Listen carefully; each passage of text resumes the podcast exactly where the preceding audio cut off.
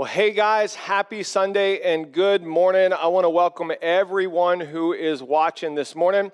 Uh, whether you are in a house church with City Church or you're watching online with Res Church, uh, we are honored that you guys would take uh, a time really to just be able to worship with us virtually and in your home and in a group type setting.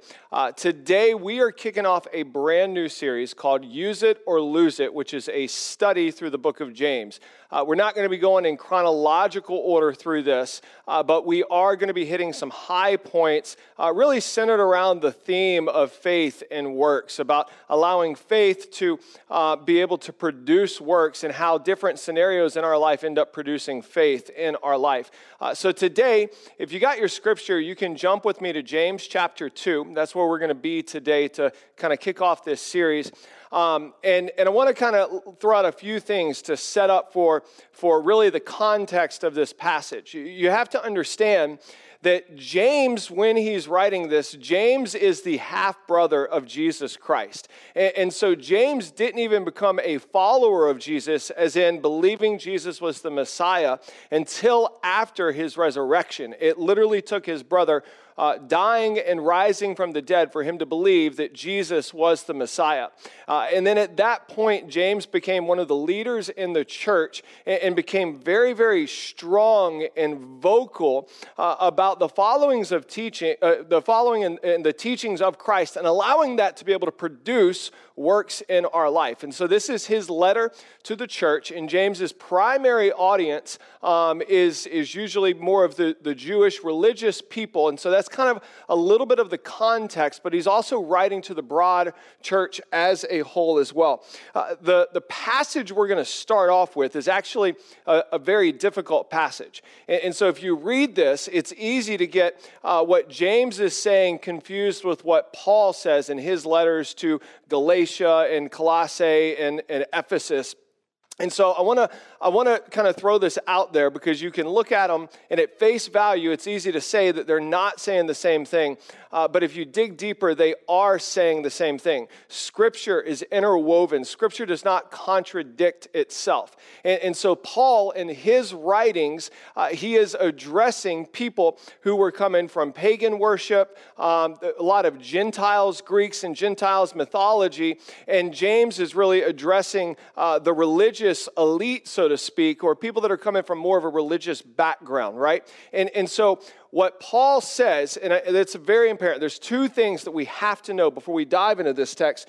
Uh, number one is what Paul says is that you are fully forgiven because of what Christ did on the cross. And so before we get into this, know that you are fully forgiven because of the work that Christ did on the cross. And number two is by faith alone, you are adopted as a child of God. And, you'll see where the tension rises in just a minute. So, number one, um, you are fully forgiven by the work that Christ did on the cross. You can't do it, I can't do it, He did it. And then, number two, we are adopted as children of God um, by faith alone. By faith alone. And, and so, as we dive into this passage and really this entire book, uh, it, the best way to kind of describe it is like looking in a mirror. And every time you look in the mirror, it doesn't matter how much makeup you put on or how well for us guys we may shave our face or we may pluck our eyebrows or whatever it is that we want to do to look good, to give that good outward expression. No matter how many times we do that, when we look in the mirror and we examine ourselves, we're always going to find something wrong with us. And what I love about uh, the book of James, James' letter to the church, is every time you read it, it really just hits your heart and it allows you to go back in front of the mirror called the gospel and the gospel to really just uh, examine your life and pull some stuff out of your life that jesus wants to, to work on. Uh, matt chandler uh, this particular passage in james 2 matt chandler says this about this. While faith alone saves us it is a faith of a certain kind. It is a faith that produces works, works which save us. The works do not save us, but a faith without works will only deceive us and not lead us into the fullness of God. And so, what James is about to talk about is faith without works is dead. Meaning, if your faith does not produce works in your life, it's dead. Let me put it this way If you don't use the faith that God has given you, your faith is dead. You're either going to use it or you're going to lose it.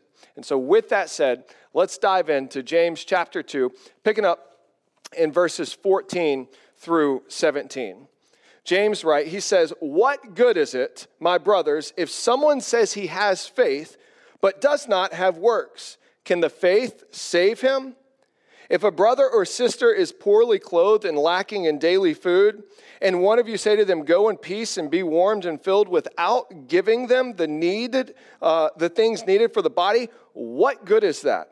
So also, faith by itself, if it does not have works, is dead. So faith without works is dead. That's essentially, essentially what James is saying is what good is your faith? What good is your faith if you do nothing with it?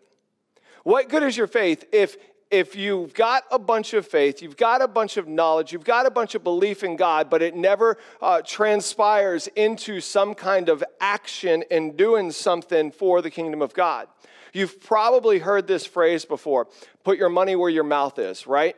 Put your money where your mouth is, uh, meaning that uh, you can talk a big game, you can talk a whole lot of things, but if you don't actually invest into the thing that you're talking about or, or do the thing that you're talking about, you're just blowing a bunch of smoke up people's ears that's going to amount to absolutely nothing. And, and so James is using this example of the poor, uh, uh, of people that are oppressed, of people that are, that are homeless in our context, people that are maybe strung out with addictions. And he's saying, if these people come up to you and you say, Peace be with you in the name of Jesus Christ, um, and you do nothing to follow up with a practical action, what good is your faith? Jesus in Matthew chapter 25 he actually says something very similar to this. He says, And the king will answer them, and he's talking about a, a, parable. He's talking about a parable about how these people ended up taking care of his children, and then other people ended up not taking care of his children. And so it's a rebuke that Jesus is given. And in this parable, he says, The king will answer, Truly, truly, I say to you, as you did it to one of the least of these, my brothers, you also did to me. And then he will say to those on the left, Depart from me, you cursed, and enter into the fire, departed for the devil and the angels. Verse 42 For I was hungry, and you gave me no food. I was thirsty, and you gave me no drink. I was a stranger, and you did not welcome me. I was naked, and you did not clothe me. I was sick and in prison, and you did not visit me. And so Jesus is teaching. He, he's saying, if, if you're looking for, for areas, if you're looking for ways to be able to express your faith, and, and God gives you these opportunities around, and you do nothing, then where is your faith? And how often in our lives do we get wrapped up in our own self? Do we get wrapped up in our own mind? Do we think that it's all about our agenda and our plan? And God puts these pivotal opportunities, these pivotal moments in front of us for us to be able to make a difference for the kingdom of God, to be able to meet a practical need, to be able to serve the people of God, or to be able to serve people created in the Imago Dei, the image of God. And we just turn our back to them. We just let them walk by us and we do absolutely nothing. So James is saying if you've got a bunch of faith and you're doing nothing, then what good is it actually for right here? What, what good is it actually for? See, see, here's the thing. As we experience more of the grace and the mercy of what Jesus Christ has done on the cross, it should transform our heart to where we can love His creation and serve His creation even more so. And, so people, people that, that come up and they say, Man, I'm a believer in Jesus Christ. I just hate people. I want nothing to do with people. Are you really a Christian? Are you really a Christian? Because the gospel, the love that Christ has done inside of you, should transpire and transform your heart to where the love for people around you grows even more. And, and, and he's, he's talking about, I think that this is very important because in our Western American culture, I mean, we love everything. We love our wife and we love our cars and we love french fries, right? And Chick fil A, except for on Sunday. We, we love everything. And what James is talking about, he's not talking about an emotional love that is needed, but he's talking about a love that is in action, a love that is a verb, a love that is responding to a need, a love that is doing something on behalf of someone to where we are sacrificing to see that person do better. And so he's saying your faith without works is absolutely nothing. Continuing on in verse 18, he says, But some will say, You have faith and I have works.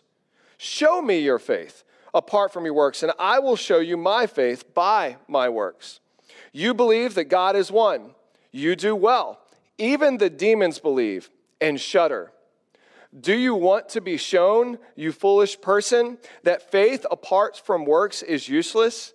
And then he goes into two examples. He says, Was not Abraham our father justified by works when he offered up his son Isaac on the altar? You see, that faith was active along with his works, and faith was completed by his works. And the scripture was fulfilled and says, Abraham believed God, and it was counted to him as righteousness, and he was called a friend of God.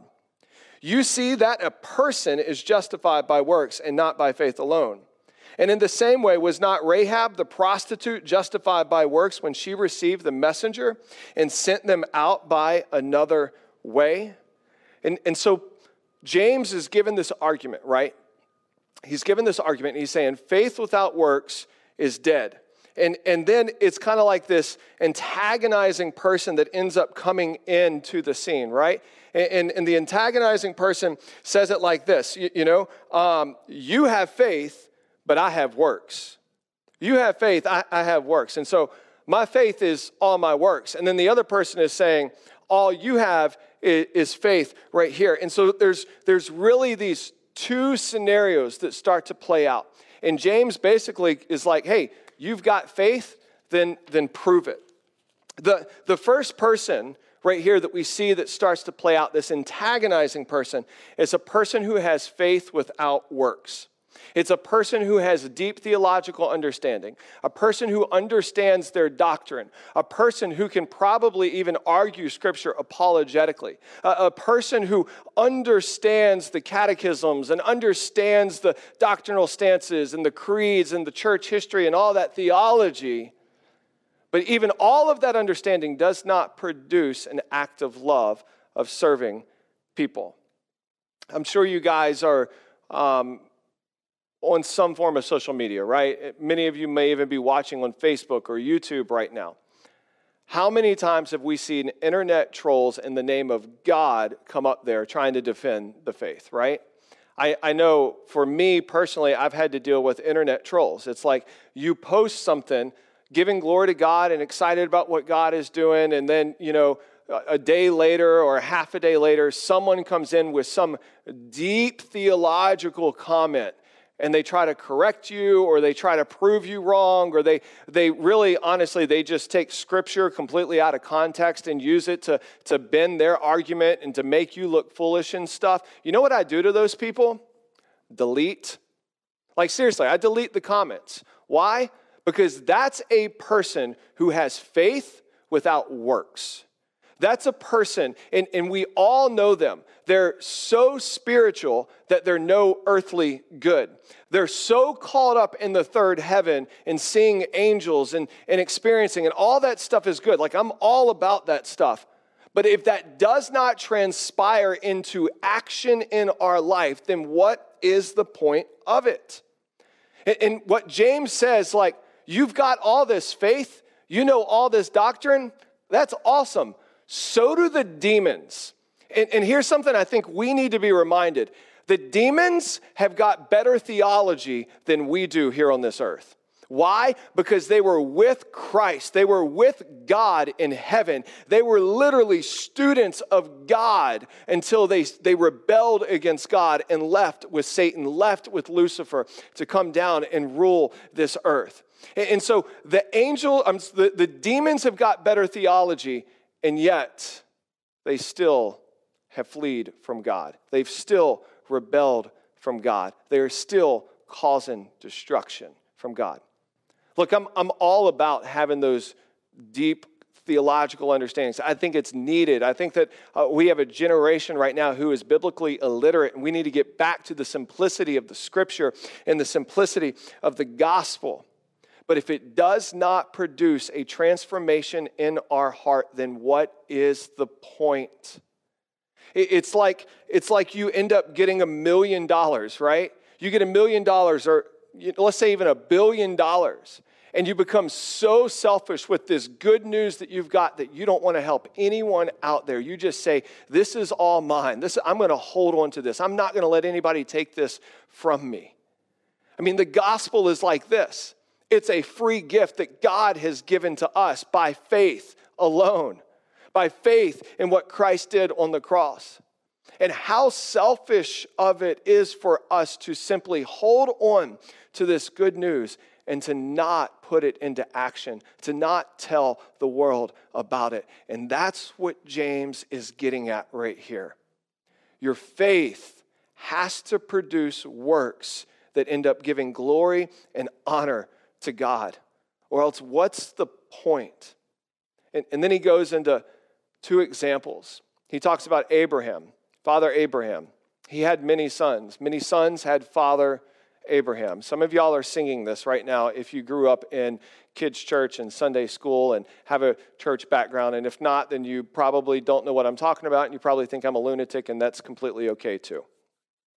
But Abraham, he was justified by faith and he was justified by his works, and it was accounted to him as righteousness. Well, what was that?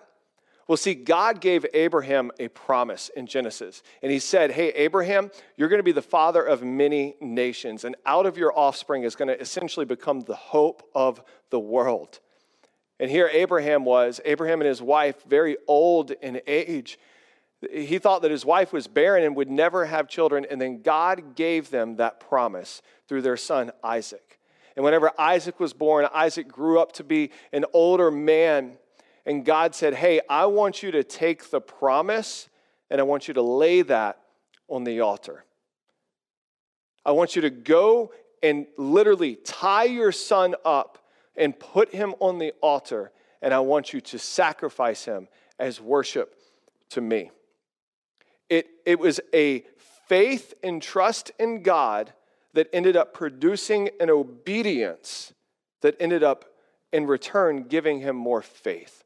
And now, if you don't know how the story goes, God ended up intervening. He was testing Abraham um, and, and it literally got to the point where Abraham was about to sacrifice his son, and God said, No, no, no, no, no. Um, you know, you've, you've been obedient. Your son, your son is saved, right? And so if you don't know that story, I encourage you to go back and dive into it because it's a fascinating story about the promise of God and the trust of God. But I want to want to kind of break it down in a very practical sense with something that's been very relevant in my life recently. And, and for um, City Church, it's been extremely relevant. And, and, and, our church doesn't even know this now. So this is the first time I'm even saying this. Um, for up here in Albany and, and for everyone at Res, uh, now that we are partners, I think it's good just so you guys can, can know about this and hear about this story.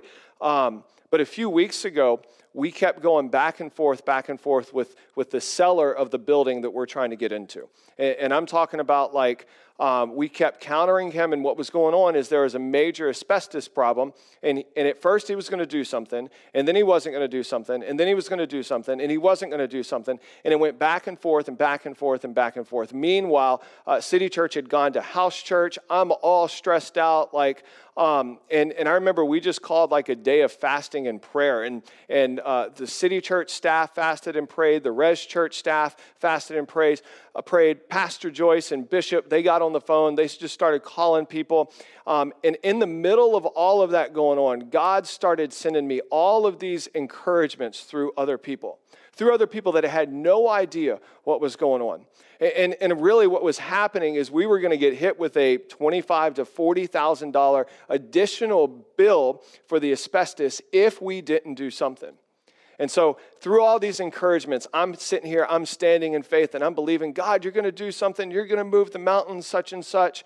And then Wednesday came. Wednesday came the day before we had to either decide to move forward per our contract or to cancel the contract and to walk away. And our elders met and our staff met and we prayed. I reached out to Bishop Joe, I reached out to a few other people, and, and I just got some wisdom.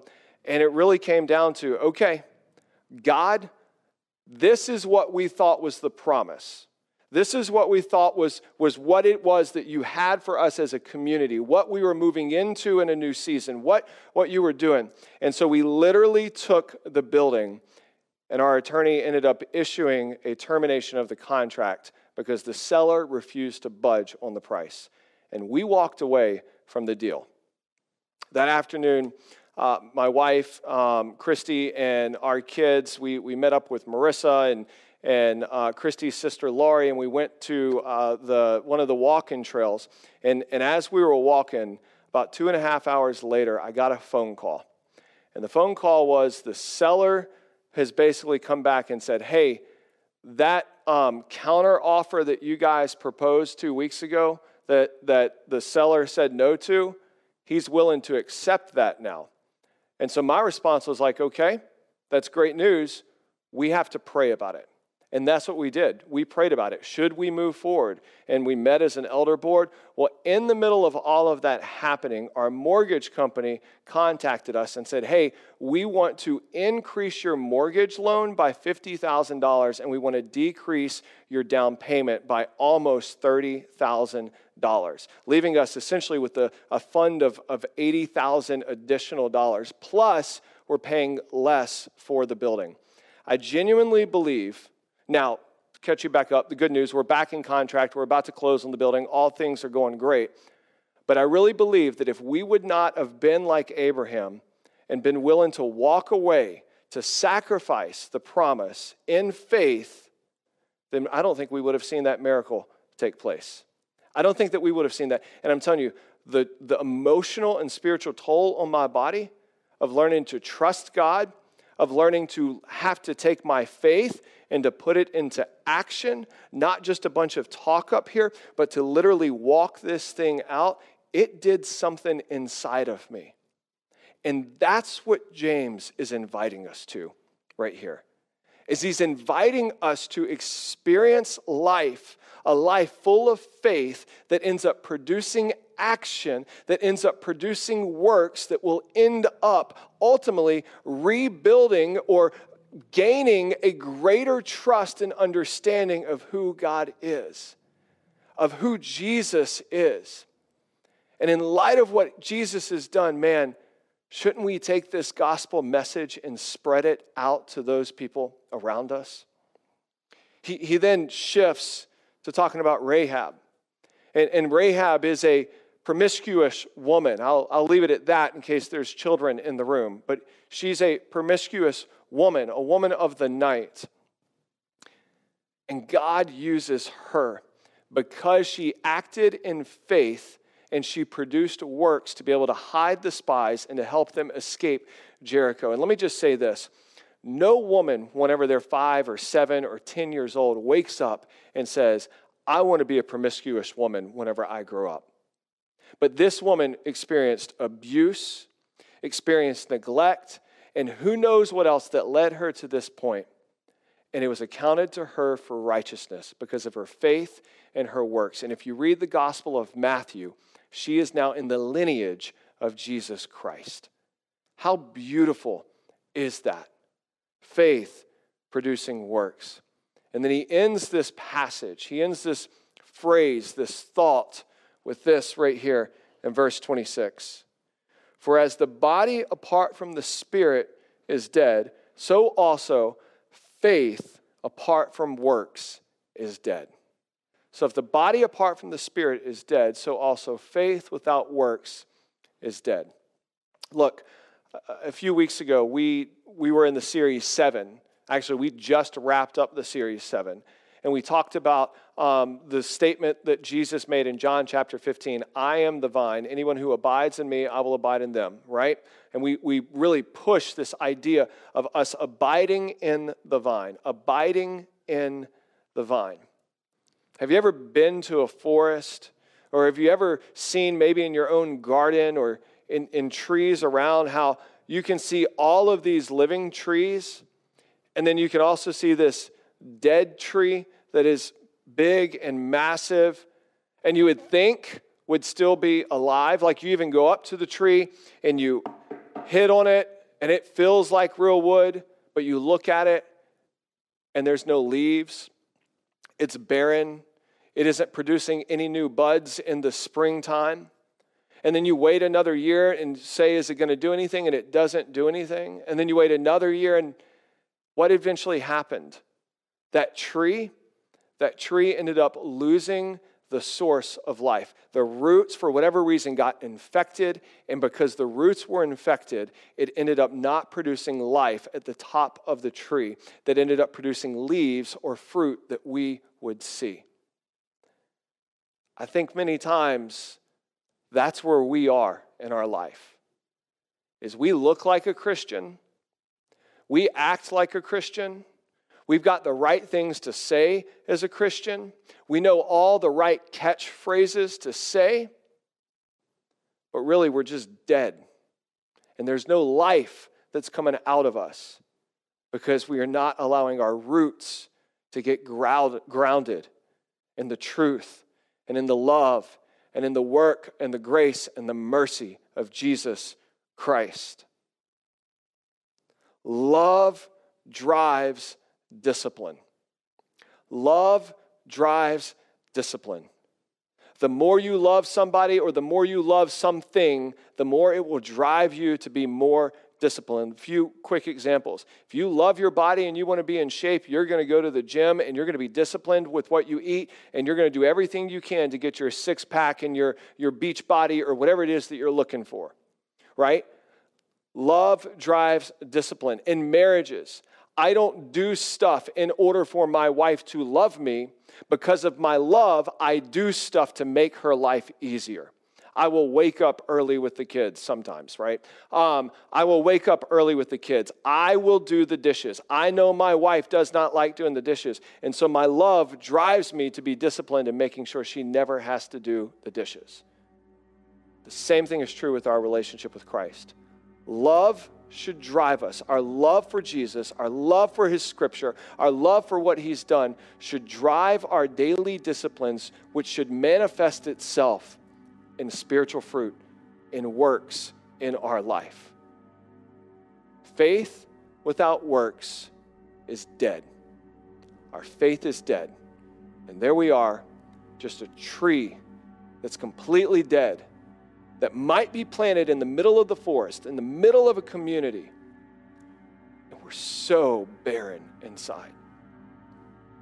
You know, recently I was reading about um, Dietrich uh, Bonhoeffer, Dietrich Bonhoeffer, who was a great theologian, a great theologian, and, and just did a, a lot of great uh, work. He, he was from Poland, Germany area, uh, and during World War II, uh, well, actually, before World War II in the 1920s, he came to the United States and he studied in New York um, and just got his theological degree. And at the, the, the height of World War II breaking out, and they started taking all of these Jews and they were placing them in concentration camps. Um, and we know what happened to those concentration camps, right? Um, Dietrich ended up going out and, and said, you know what, I've, I've got to go raise up some pastors. And so he literally started in Poland an illegal seminary. And he just started getting people saved, discipling them, raising them up, giving them the resources they could to go out and to be pastors, to be parishioners, or to be lay leaders in their towns and in their villages. And literally was producing so many people that didn't have the right theological degree, that didn't have all the education. It was a bunch of, as scripture says, ordinary men who had been with Jesus, right? Uneducated, ordinary men. Uh, but he, Bonhoeffer, was so passionate about discipling people and raising up these pastors that he was doing everything he could to keep himself from the Gestapo while raising up these people and in the process trying to save the Jewish people from the concentration camp.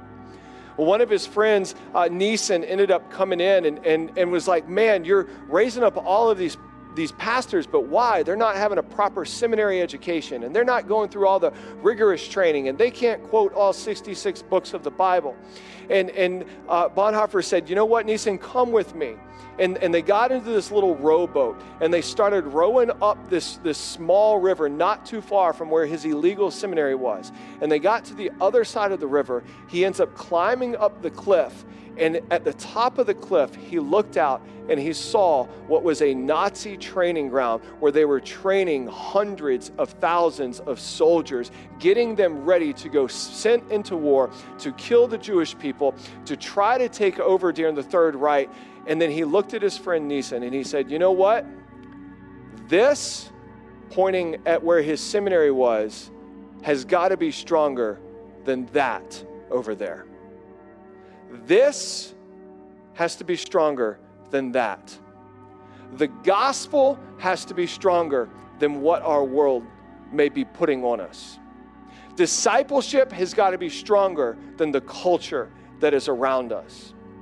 Christians have got to be stronger and act in faith, in a faith that produces works, and they have got to do it stronger than the world that is around us.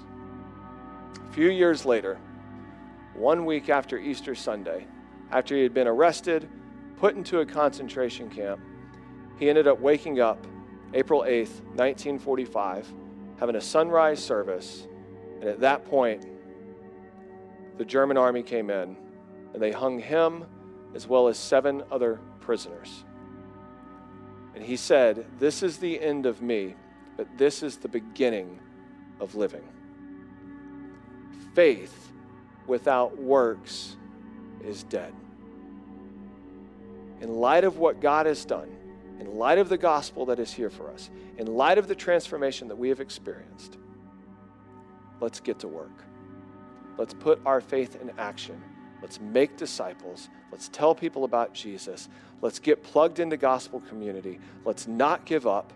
And let's let it be that this right here is going to be stronger than everything else around us. Let's pray. Father, I thank you for everyone who is um, just gathered in their homes right now, watching and listening. Uh, God, I thank you for our churches, God, for um, City Church in Albany, for Res Church in Brooklyn, and Res Church in Staten Island. And Lord, I just ask that you do a deep, deep work in our heart, God, a deep work in our heart, Father, that our faith will end up producing works, God. Father, we give you praise, and I thank you. Father, I thank you that your gospel will prevail and will be stronger than anything that may be thrown at us. In Jesus' name, amen.